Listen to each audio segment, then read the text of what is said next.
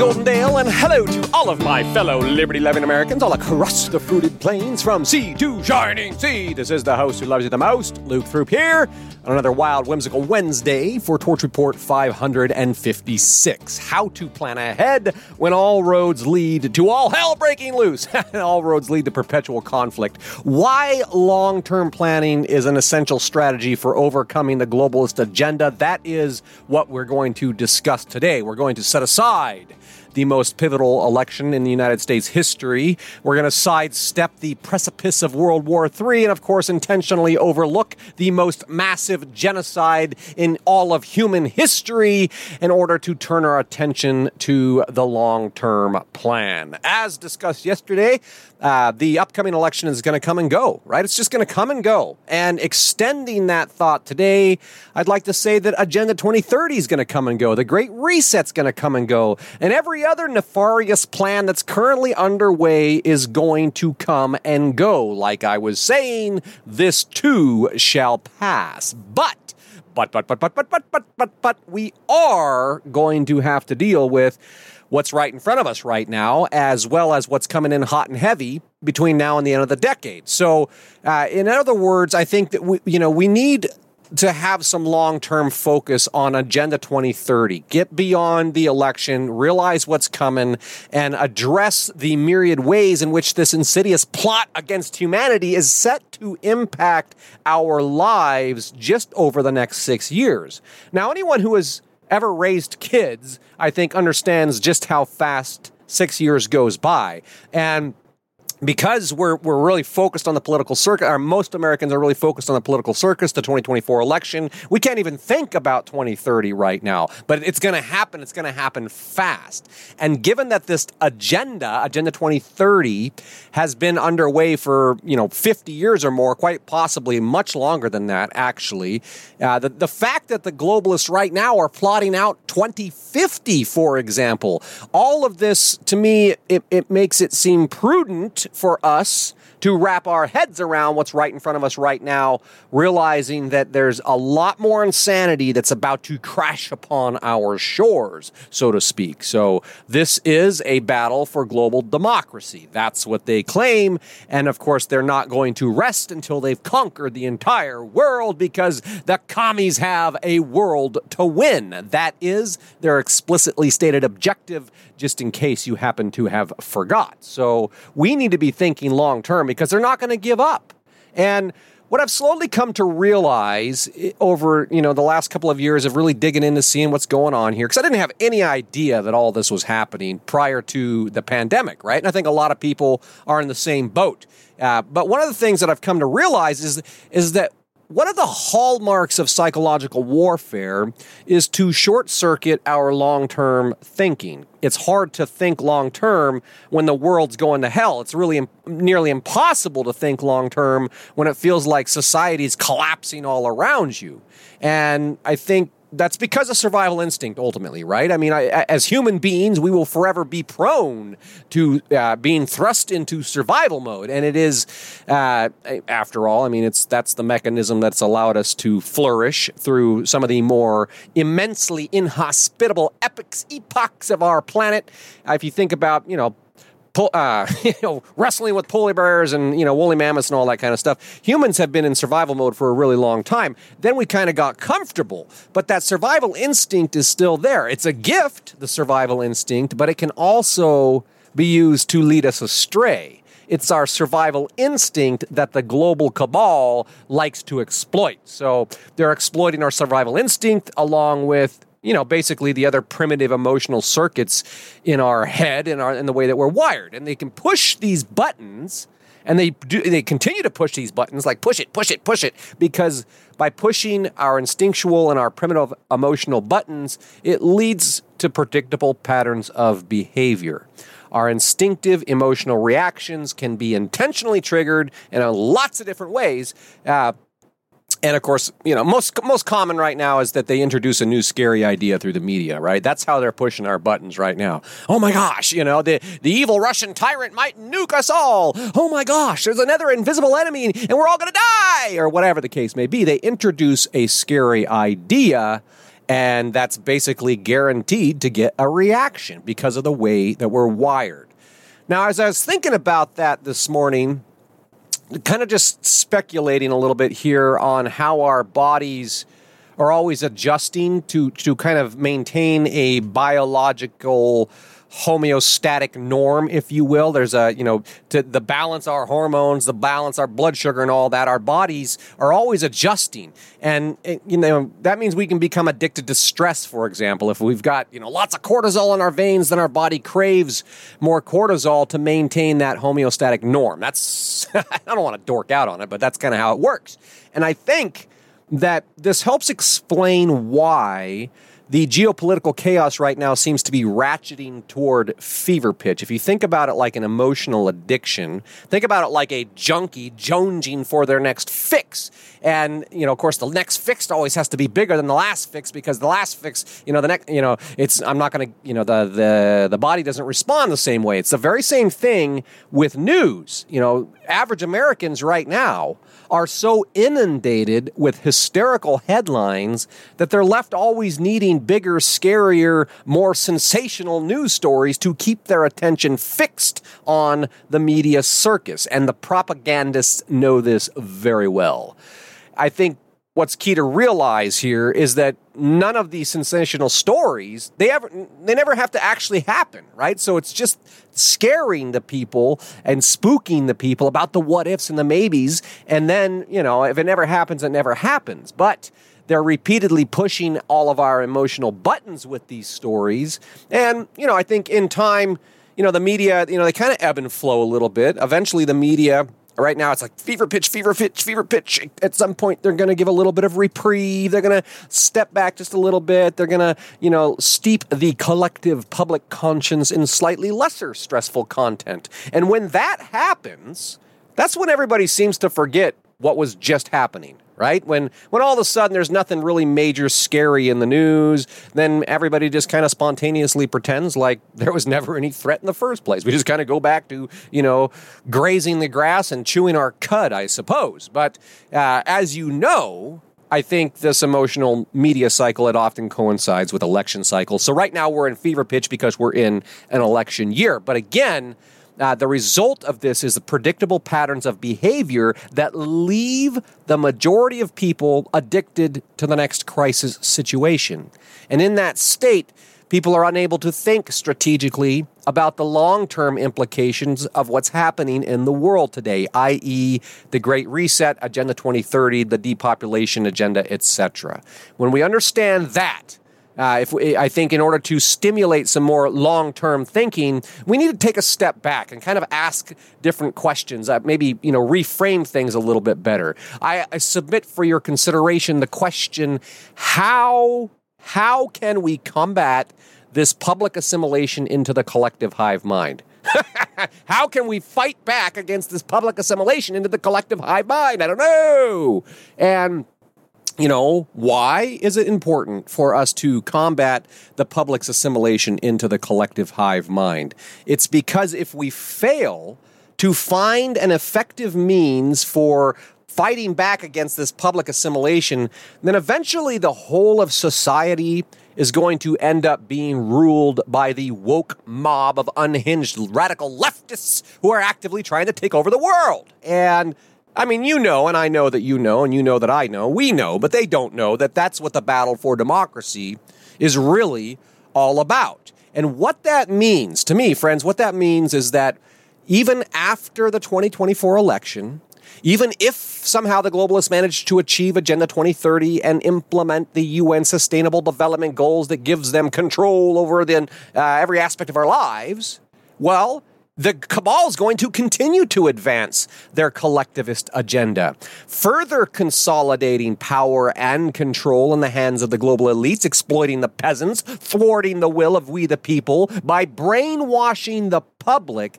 to support basically any ill conceived, half baked plan they might come up with. And, you know, just, just as some people naively believe that Joe Biden is the most popular president ever elected because that's the only story they've ever heard. You know, if you can imagine and kind of project that out, so too shall global tyranny ultimately be ushered in on the heels of the greater good. People will be begging for global tyranny because the, the only story they get is that all these extremists are threatening democracy or what have you. I hope you can see how that plays out. And soon, very, very soon, the vast majority of the public is going to be conditioned to accept all of this.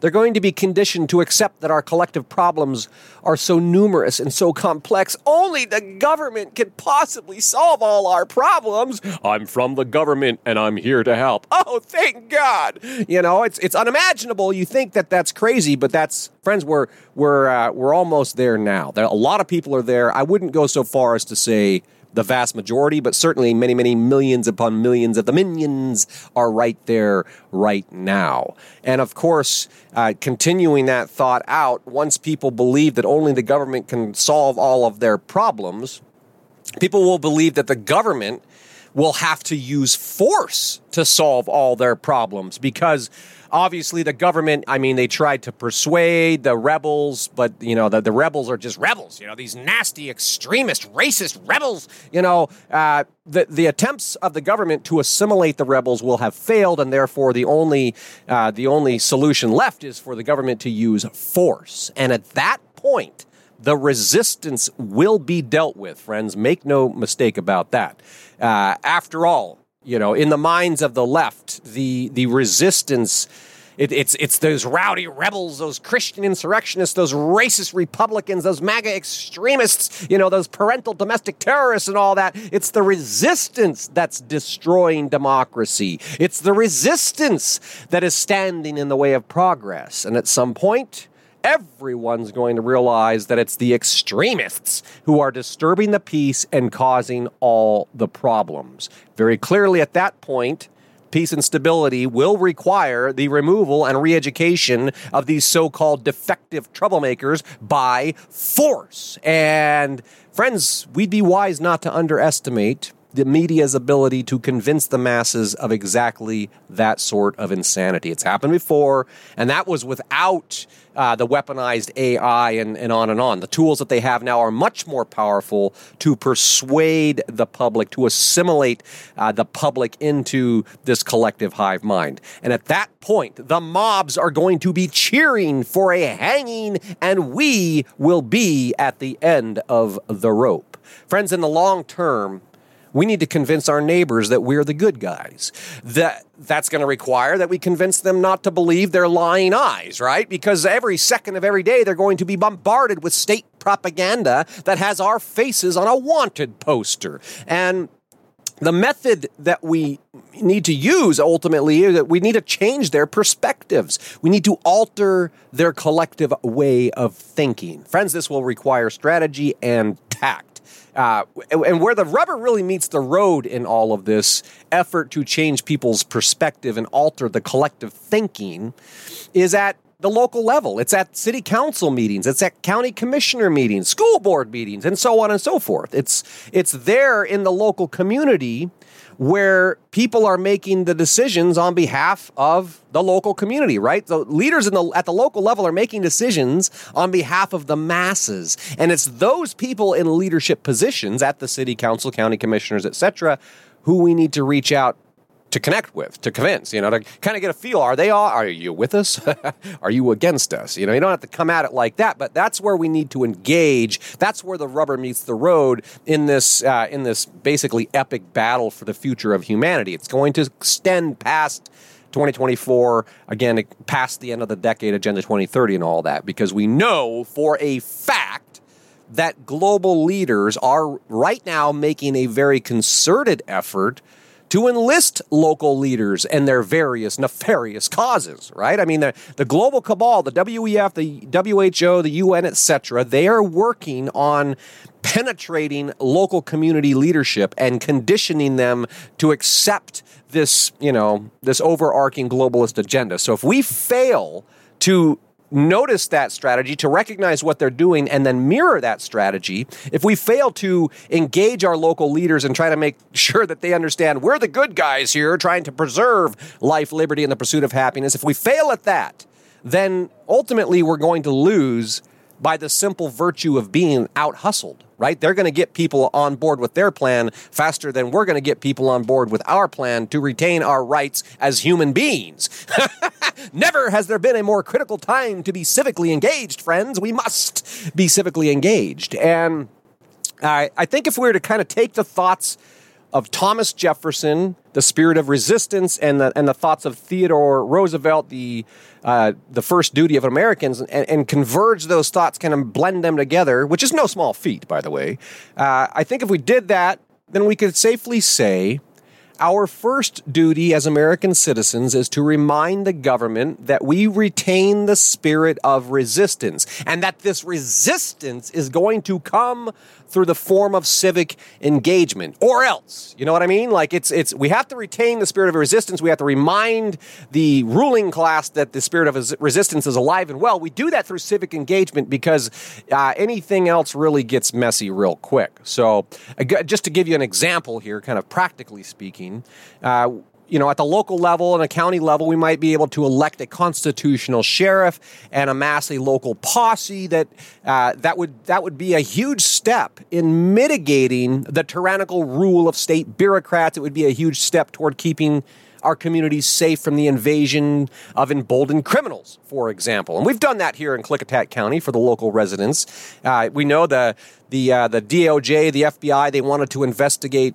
uh, parents attending school board meetings, protesting at school board meetings, and the local sheriff told them to pound sand. You know, if there was some uh, you know unlawful activity going on then they'll take care of it at the local level but no you don't have the right to come in here and treat concerned parents like they're domestic terrorists right that's the power of having a strong constitutional leader at the local level uh, the same thing goes for you know keeping porn out of the schools uh, drugs off the streets and so on and so forth in every case no matter what problem we face, no matter what we're trying to solve, the solution is always going to hinge upon getting more people involved. Pick your scenario, and the same will hold true.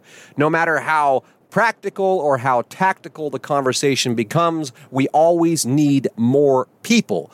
Because because, because, because, because, because we know for a fact that the globalists are never going to give up.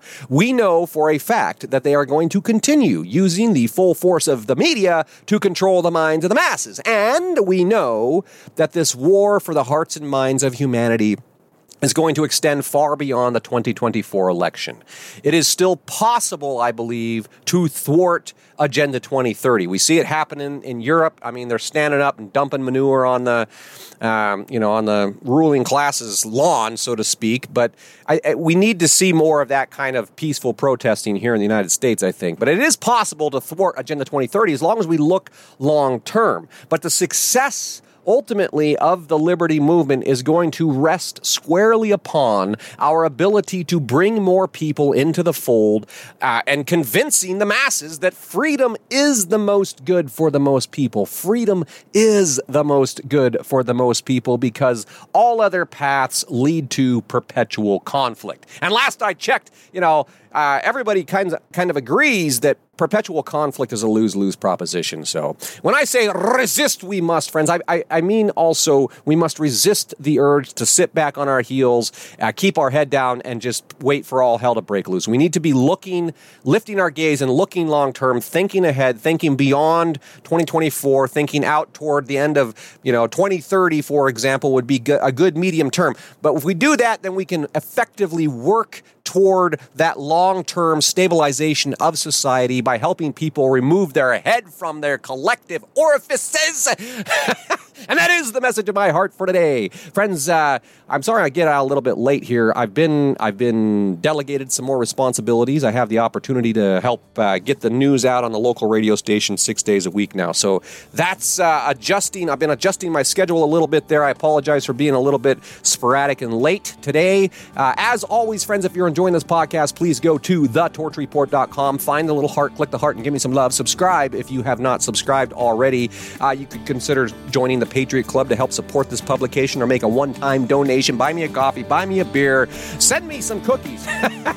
Oh, friends, I do appreciate all the support, but of course, as always, the greatest honor of all is if you share this podcast with everyone you know. Get out there and embrace this wild, whimsical Wednesday. Stay wise, friends, and I'll look forward to talking to you again soon.